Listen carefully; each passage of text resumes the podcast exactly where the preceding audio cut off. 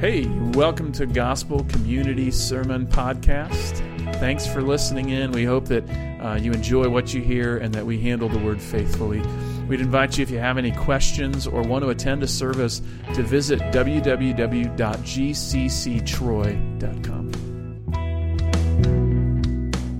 A few years back, my uncle was diagnosed with Alzheimer's. And um, he had this period where he was describing to, to my dad that he would go out driving and uh, would get lost. He didn't recognize where he was. You know, so he's driving around. He doesn't realize this, but he has Alzheimer's and he gets lost. So he would just drive around till he found a landmark that he recognized and then uh, try and piece away back home because he was lost. He didn't know where he was. And that was becoming more and more frequent. See, my uncle had two different problems going on. First, he was not where he was supposed to be. And secondly, he didn't know how to get there. I wonder if today, if churches today need a map, gotten lost amidst the world's pressures, and we have no way, uh, seemingly, we've forgotten how to get back to where we should be. Uh, today, we have all of these things happening around us. We have uh, social issues. We have political pressures. We have all of these things, not to mention just the workaday life that we have. We have kids at home. We have pressures at work. We have all of these things kind of mounting upon us. And the everyday Christian, it's really easy for us to feel like we've lost our way to feel like we're kind of lost and we're looking for some kind of landmark that we can kind of identify so we know how to get back home. This morning, as we're in our text this morning in John chapter 16, Jesus has been speaking to these disciples about what life is going to be like after he's not with them. And he's given them hope, saying, Hey, it's better for you for me to go away so that the helper, the Holy Spirit, will come and he's going to guide you into all truth. And as you listen to that truth, as you abide in my love and in my word, you'll bear much fruit. But here, as he kind of closes out this speech before he gets into this high priestly prayer in chapter 17, he gives us, as it were, a roadmap. He gives a map to these disciples that will tell them of the difficult things to come, but also of the peace and overcoming of the world that he's intending to bring. See, here's our big idea in John chapter 16. It says, Because Jesus is victorious, you and I can have peace amidst the world's turmoils and troubles. Because Jesus is victorious, you and I can have peace. We're going to see this in three different sections in our text this morning. First, uh, the disciples, Jesus tells them that the disciples will know the Father in verses 25 through 28. And then, secondly, the disciples think they know more than they actually do in verses 29 through 32. And then finally, Jesus describes this coming peace specifically in verse 33. And we kind of just want to dive in this morning to this last section of Jesus' upper room teaching until he gets to this prayer in John 17. So let's start in verses 25 through 28. The disciples are going to know the Father. Listen to Jesus' words here. I've said these things to you in figures of speech. The hour is coming when I will no longer speak to you in figures of speech, but will tell you plainly about the Father. In that day, you will ask in my name, and I do not say to you that I will ask the Father on your behalf, for the Father himself loves you, because you have loved me and have believed that I came from God. I came from the Father and have come into the world, and now I am leaving the world and going to the Father. Jesus starts and he says he, he promises this time when he's going to speak plainly to them about the Father in verse 25. So he's, he's described that he's, he's spoken to them in figures of speech. He's spoken to them in these obscure abstractions. And we're not just talking about part of his speech. The subject matter here in all of John 13 through 16 is hard for these disciples to understand. Remember, Jesus has been talking about going away. He's been talking about this helper, the Holy Spirit. He's been talking about being attached to the true vine. And all of these references would have been hard to piece together before Jesus was raised from the dead. In fact, just a few weeks ago, we saw that Jesus says, You're not able to handle all the things that I have to tell you right now. I'm going to hold some of these things later until you've received the helper, the Holy Spirit, and he will guide you into all truth. See, a, a, time is coming, Jesus is describing here, that a time is coming when he will speak openly. Look at verse 25. The hour is coming when I will no longer speak to you in figures of speech, but will tell you about the Father plainly, or tell you plainly about the Father. The disciples are going to know openly about who the Father God is. Jesus has spoken by the Spirit about the Father for us now as we read it in our New Testament, right? We have this Word of God recorded for us through the oversight of the Holy Spirit, so that when you and I open the epistles that are recorded for us in the New Testament, we have this unpacking of who God is. See, while Jesus spoke to these disciples in abstractions, he promises to soon speak with clarity to his disciples through the Spirit theologians have this term. It's called perspicuity. That's a mouthful right there. Perspicuity. It means clarity, right? Burk Parsons is a, a, pastor down in Florida, and he highlights the, the funny nature that we use a word that's big called perspicuity to describe that something's clear and knowable, right? This essential doctrine, it says this that the, the essential things of the faith are clearly stated in the scriptures that Jesus is God, that he's pre existent, that he's existed forever, that he came into the world as an incarnate God man, fully God, fully man, and that he laid down his life for the forgiveness of sins so that sinners like you and I could be forgiven and brought into the Father's presence. See, Jesus tells his disciples that there's, there's coming a day, a time when he will uh, teach them fully about the Father. They will receive clear teaching on who the Father is. But that's not the only thing he has to say about the relationship they have to the Father. He also talks a little bit about prayer here in verse 26, right? Jesus won't have to relay their questions or their, their statements to, to God. Excuse me. Look at verse 26 and what it says. If I can find it, there it is. In that day you will ask in my name, but I do not say to you that I will ask the Father on your behalf. See, Jesus is telling them here that he's a mediator, not a medium. You're saying that's a great distinction, Jason. What the heck does it mean? A mediator is one who brings two parties together, right? It's the, the hostage crisis, the one who brings the police and the uh, criminal together, right? Gets them to sit down at the table. This mediator is the one who reconciles differences. He brings these two parties together. That's what Jesus has done for us. He brought us and our sinful rebellion to the table with God the Father so that we could be reconciled together through the blood of Jesus Christ. But, but a medium is like the, the spiritualist. Have you ever uh, seen these people? They like their eyes roll in the back of their head and they talk to the people of, of another realm, as it were. Uh, and everything that's stated to the person on the other side, as it were, has to be stated through this person. That's what a medium is supposedly is supposed to be, or at least what Hollywood thinks that is. Jesus is a mediator and not a medium. He will not be the one speaking or relaying these prayer requests back to the Father. We now, through Jesus' blood, have confident access before his throne. But notice what Jesus is advocating here. The disciples are to envision a time when they can relate directly to the Father God because the Father loves him, loves them. They can go directly to God with their cares and concerns. In fact, from this passage, we might just kind of say, like, the normative pattern of prayer is to the Father through the blood of Christ or in the name of Christ and in the power of the Spirit.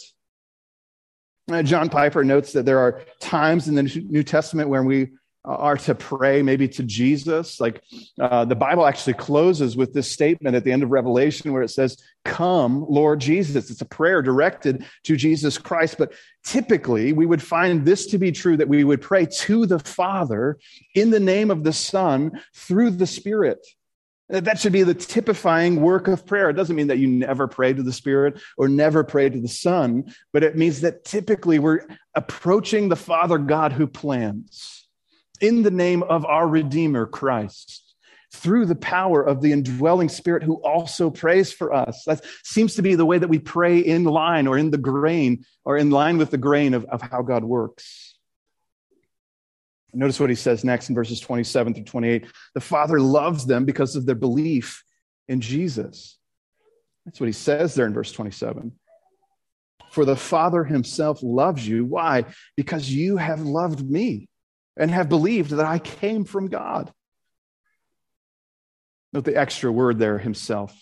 The Father himself loves you. It's emphasizing that Jesus isn't the only one who loves these disciples. The Father also loves them. It's not sufficient to simply say that Jesus loves us, as astounding as that is. John 3:16 actually tells us that Jesus was sent by the initiation of the love of the Father, right? God so loved the world that he sent his only begotten son. Or Romans 5 8, God shows his love for us in that while we were yet sinners, Christ died for us. See, the Father loves those whom he has, his Son has saved, such that he's pursued them in Christ. But notice this basis of God's love here. The Father himself loves you because you have loved me and have believed that I came from God the basis of our love from the Father is our belief in Jesus. Remember back in, in, chapter 15, as we've been going through this upper room discourse, Jesus uh, told us that if we keep his commandments, that we would abide in his love.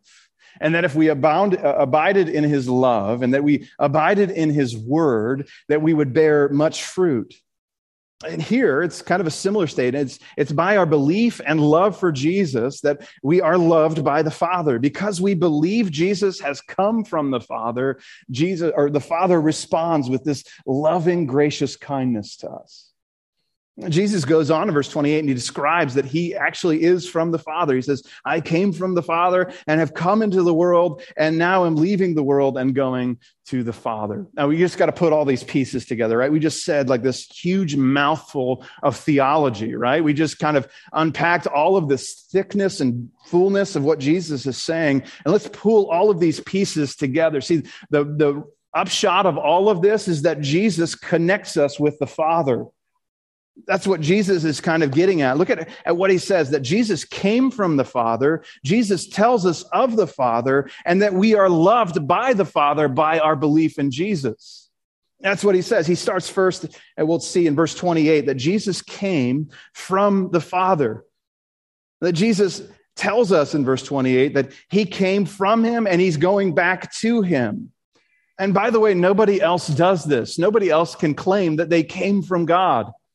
Nobody else can claim that they're going back to God without the work of Jesus. Well, they might make the claim, but they're not right. They're just crazy, right? The second thing he shows us is that Jesus tells us of the Father. Not only has he come from the Father, he's the one who's divulging the Father to us. He doesn't speak in these veiled metaphors. He doesn't speak in obscurity anymore. He's unpacked for us the fullness and glory of the Father God through the inspiration of the Spirit, as recorded in the New Testament, God has, or Jesus has told, plainly told us about the Father through the Spirit.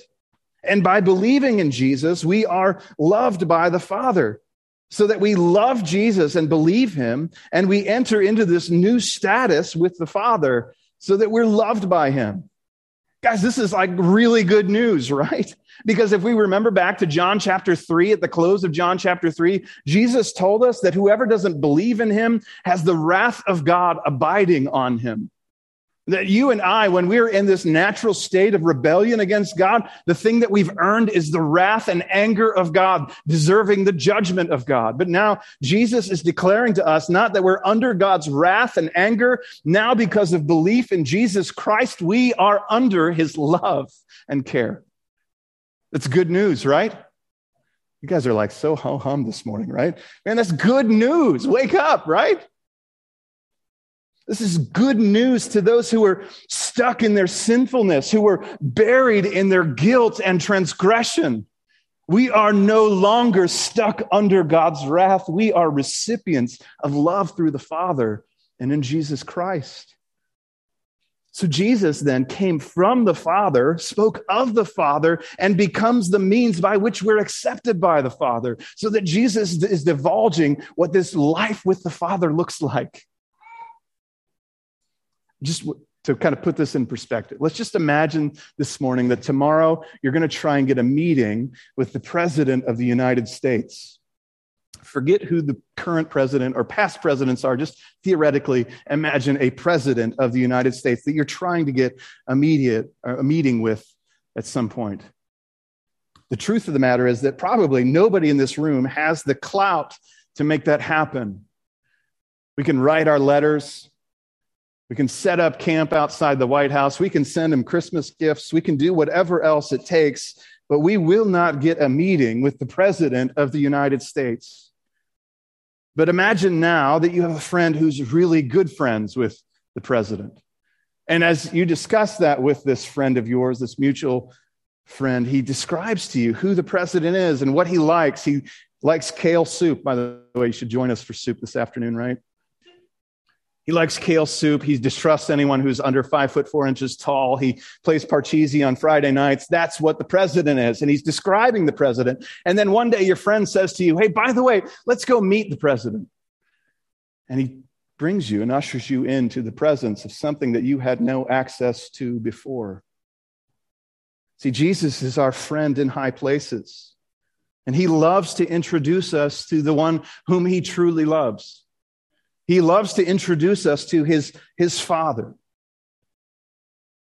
Now, here's what's fascinating about this passage Jesus has just told his disciples that uh, he's speaking to them in figures of speech, and someday down the line, he will speak to them with clarity. But his disciples are just absolutely assured that they understand. Look at verse 29 through 32 with me this morning. His disciples said, Ah, now you are speaking plainly and not using figurative speech. Now we know that you know all things and do not need anyone to question you. This is why we believe that you came from God. Jesus answered them, Do you now believe? Behold, the hour is coming. Indeed, it has come when you will be scattered, each to his own home, and will leave me alone. Yet I am not alone, for the Father is with me the disciples claim this understanding of him in verses 29 through 30, right? It's just kind of an awkward statement, right? Oh, now you're speaking plainly and not using figurative speech. Now I'm understanding you, Jesus. And he's just told them that they wouldn't understand him. See, the disciples claim to understand him right now. And whatever verses 29 through 30 get right about Jesus, they also get something deeply wrong Jesus has just described to them how he's speaking to them in figurative speech and will soon, not now, but soon speak to them clearly about the Father. And it's in response to this and say, no, no, no, Jesus, we understand. You are speaking plainly and not using figurative speech. Don Carson says this in his commentary. He says, No misunderstanding is more pathetic than that which thinks it no longer exists. Right? So here's these disciples, they're just absolutely convinced that they know what's going on, that they understand what's happening, right? I've used this illustration before. I was in high school and I used to park cars at a country club. And I drove a uh, standard transmission and a stick. And this other guy was with me only drove automatics. And so, sure enough, this brand new BMW Z3 pulls up, and I've been waiting to drive one of these cars, you know. So it pulls up, and I'm kind of licking my chops, getting ready. Well, this guy jumps in right before me to drive this car. I said, Tim, you don't know how to drive stick. This is a manual transmission. You can't drive this. And he looks back at me, he looks me directly in the eyes, and he says, I know how to drive stick theoretically.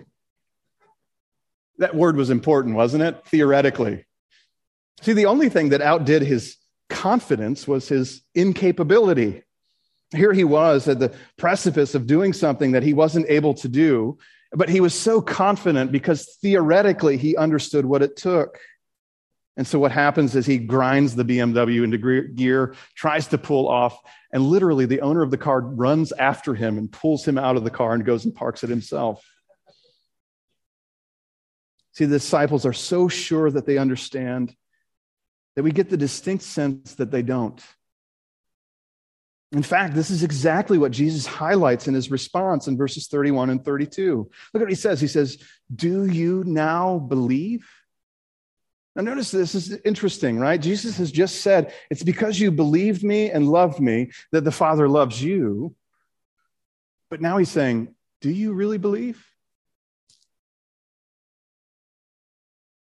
See, what Jesus is highlighting is that each one is going to be scattered Each one will go to his home. By the time Jesus is crucified, at the scene of Jesus' crucifixion, only John is present there. And we might stop and say, wait a minute, Jesus is wrong. Uh, J- John stayed the whole time. But notice that John doesn't also get arrested. John isn't also crucified next to Jesus. John was present, but he wasn't sticking up for Jesus either. And it kind of culminates to the fact that when, when the gospel closes out, it's Peter and John that are there when Jesus has to say, Feed my sheep. So Jesus is highlighting this unbelief. These disciples are going to run. Uh, this belief, belief that they claimed in verses 29 and 30 is going to fail them. And the whole thing kind of sounds familiar, right? Because remember back in chapter 13 when, when Peter was like, No, I would die for you. And, and Jesus is looking back at him at the end of John 13 and saying, No, before the rooster crows three times, you, you'll have, before the rooster crows, you will have denied me three times. This has to be kind of a, a blow to the psyche of these disciples, doesn't it? After all, they, they had shown their utmost confidence in him.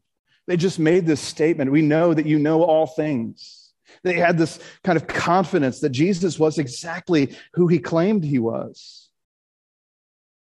But here they are, they're met with this statement from Jesus Do you now believe? So we see this that Jesus affirms their belief and also challenges their unbelief.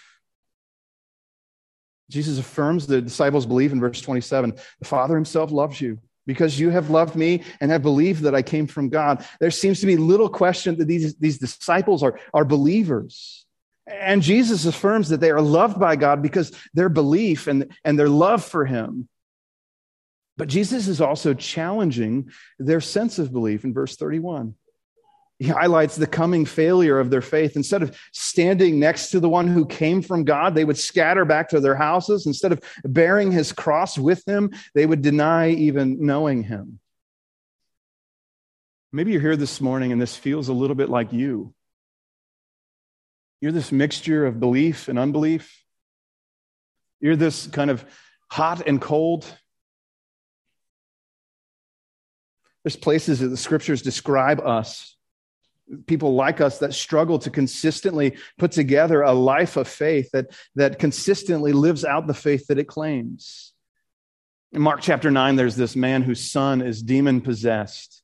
And, and he says to Jesus, says, if you're able, and Jesus kind of responds to that and says, if I'm able. And the man responds, he says, Lord, I believe, just help my unbelief.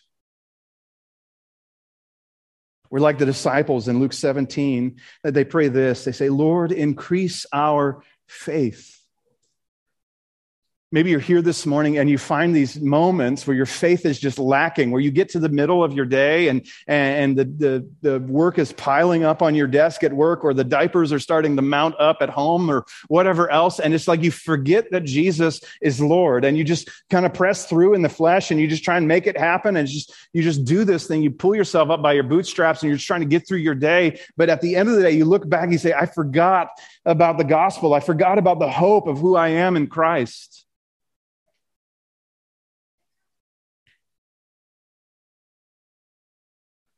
To that, we respond that the important thing about faith is its content, isn't it? What are we trusting in? And notice what Jesus does next in our text.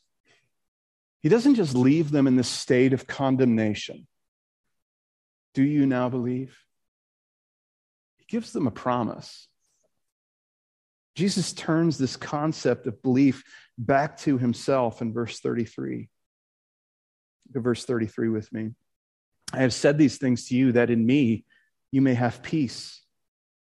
In the world you will have tribulation, but take heart. I have overcome the world. See, Jesus is describing this coming peace that he has. And Jesus promises his peace as he's overcoming the world, right? Jesus said these things for the sake of peace, right? That's what he says. I've said these things to you that in me you may have peace. Uh, Christians should have full access to peace because we know of Christ. Uh, Jesus is saying these things so that you and I today, not just these disciples here in John 16, that you and I today might have peace. How do we get that? Notice what he says. He says, Take heart. In the world, you will have trouble and tribulation. In the world, you're going to have difficulty. You're going to face uh, sinful bosses. You're going to face a world that, that values worldly things. You're going to face all of these difficulties and all of these hardships, but take heart, right? Like kind of, uh, kind of be encouraged this morning. Notice the content of it. Take heart. I have overcome the world. What on earth does that mean? It sounds like a super spiritual thing that we kind of toss around to one another like oh take heart brother. Jesus has overcome the world right? You almost need to say it with a southern accent. Take heart brother. Jesus has overcome the world.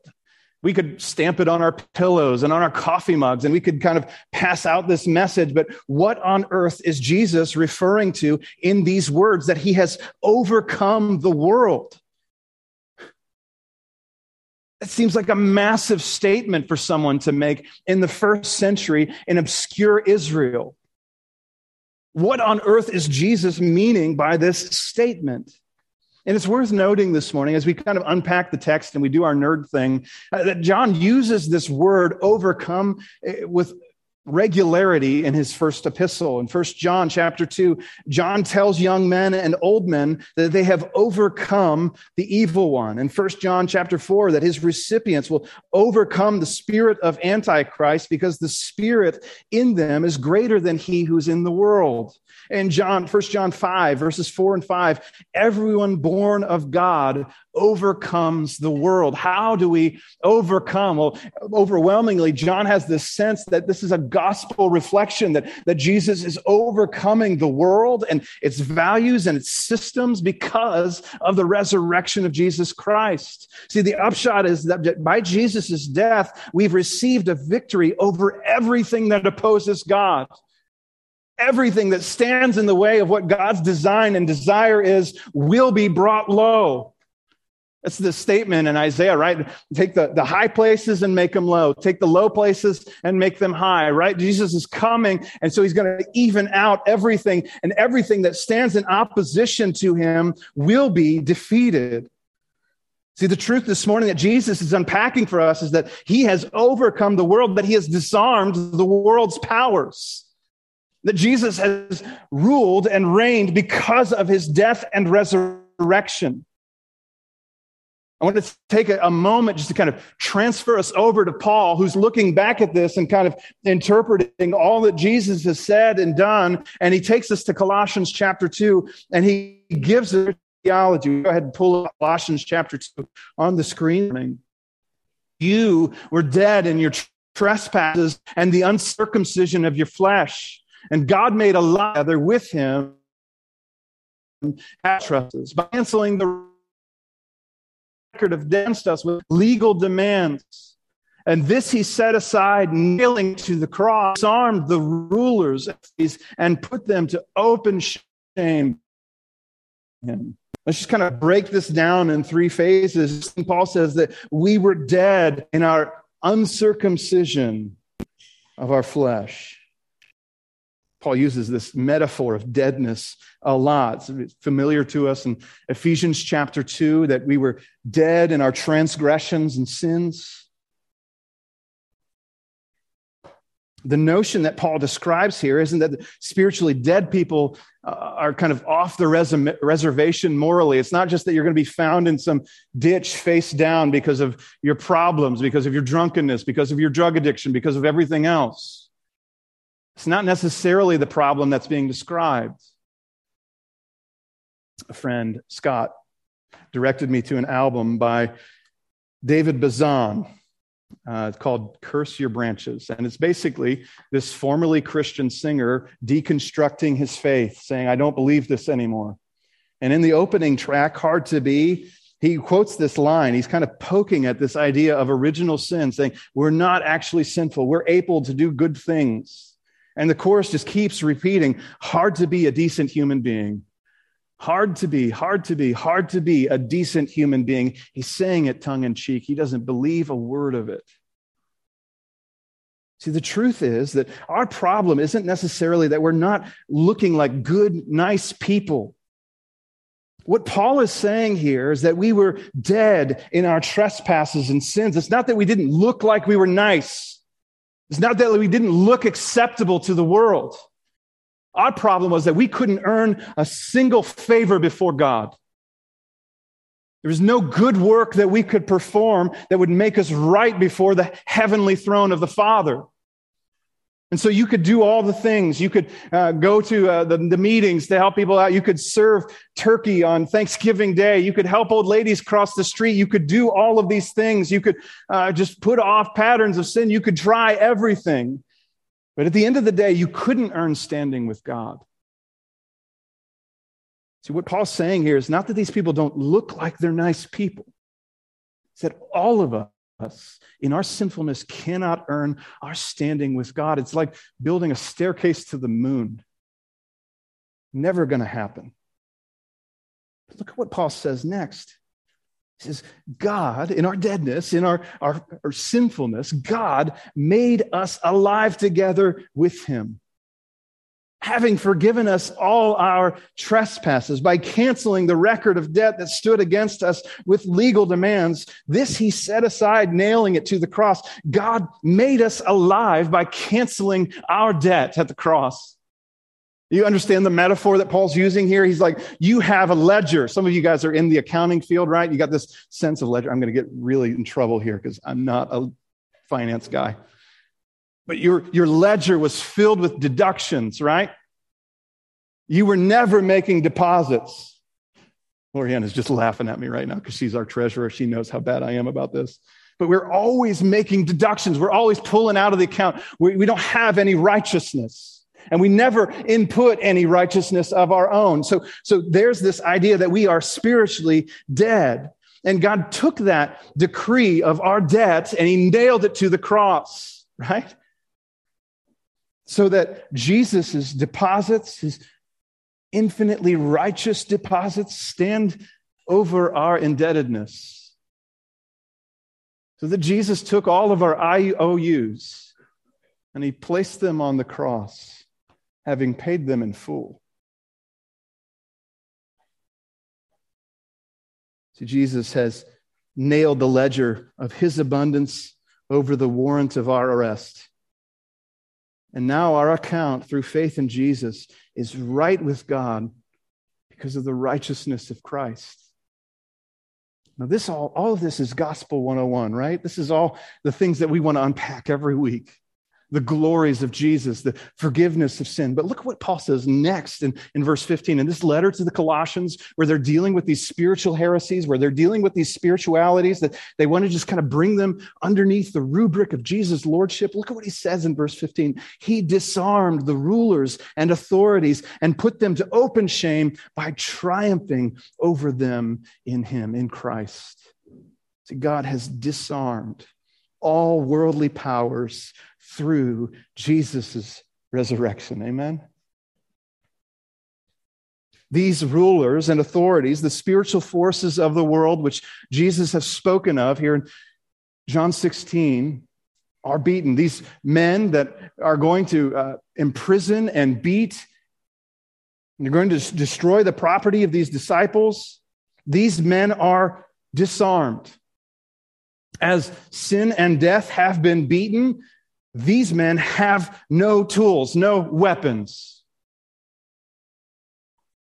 See, these spiritual authorities are disarmed. That is, Jesus has taken from them their power. They are put to open shame in Colossians chapter 2. And, and he's that's what he says there, right? And put them to open shame. This is what happened in the first century when you defeated an army. You would kind of strip them of their weapons, sometimes strip them of their clothing, and you would march them down the, the center streets of your city uh, to kind of proclaim open shame.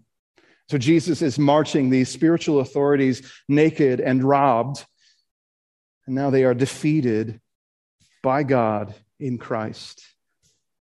See, Christian, what you need to know this morning is that Jesus' victory over sin and death has disarmed the world. When Jesus died and he proclaimed victory over sin and over death, the world has no power. They can take away our rights, they can take away our privileges, they can take away our very lives. But in Christ, we still conquer. See, these disciples who are about to be just thrown to the wolves, seemingly, you read the book of Acts and you, you hear the horrible things that happen to these, to these disciples. This truth is like gold. See, these disciples who were about to be removed from the synagogues, they were about to be beaten and imprisoned. There was no sweeter message to know than that Jesus had conquered the world. See, the wounds themselves would heal, the, the property, you know, it was, it was gone. But their security in Christ was always there, never to be taken from them. You might say, that's great. You know, this theoretical understanding that Jesus has ruled over the world. You know, tomorrow morning, I still go back to a workplace that I hate and it's filled with wicked, sinful people. I have a home filled with wicked, sinful people. I am myself a wicked, sinful person.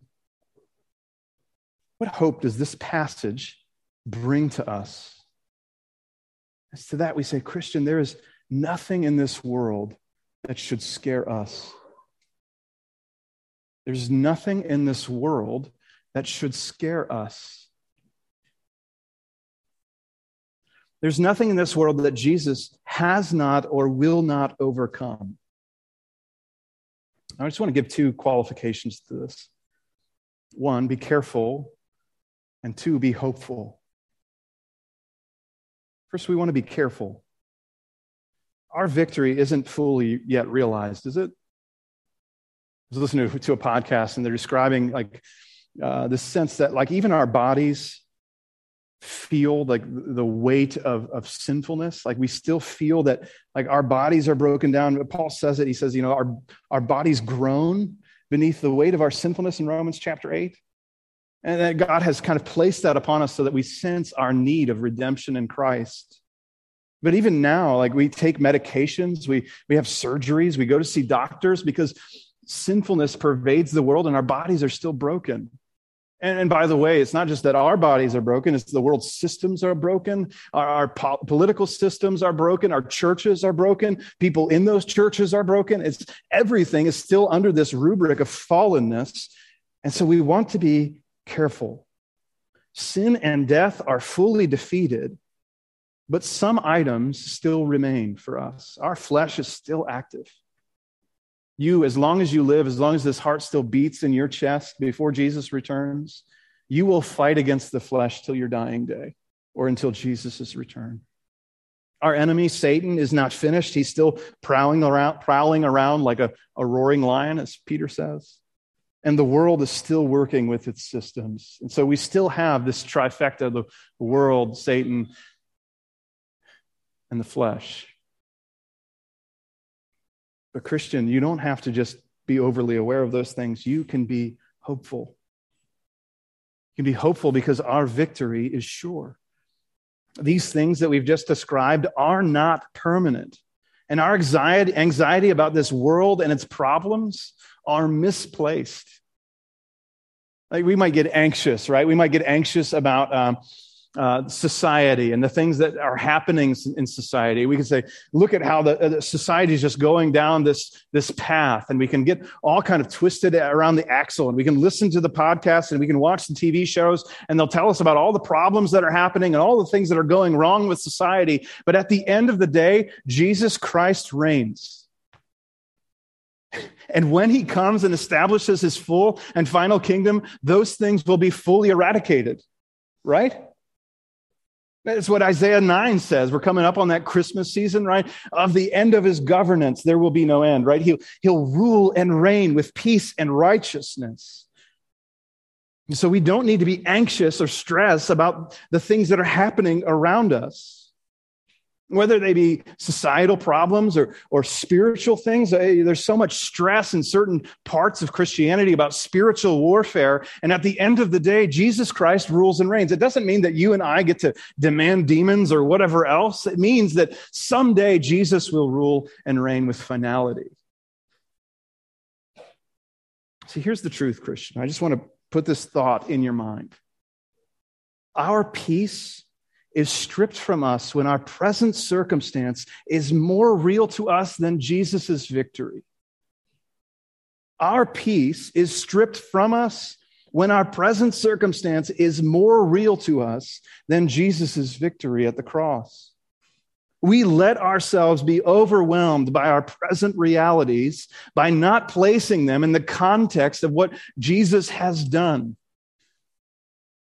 in order to understand transgenderism or Vladimir Putin or whatever else it is, you first have to understand Jesus' victory at the cross.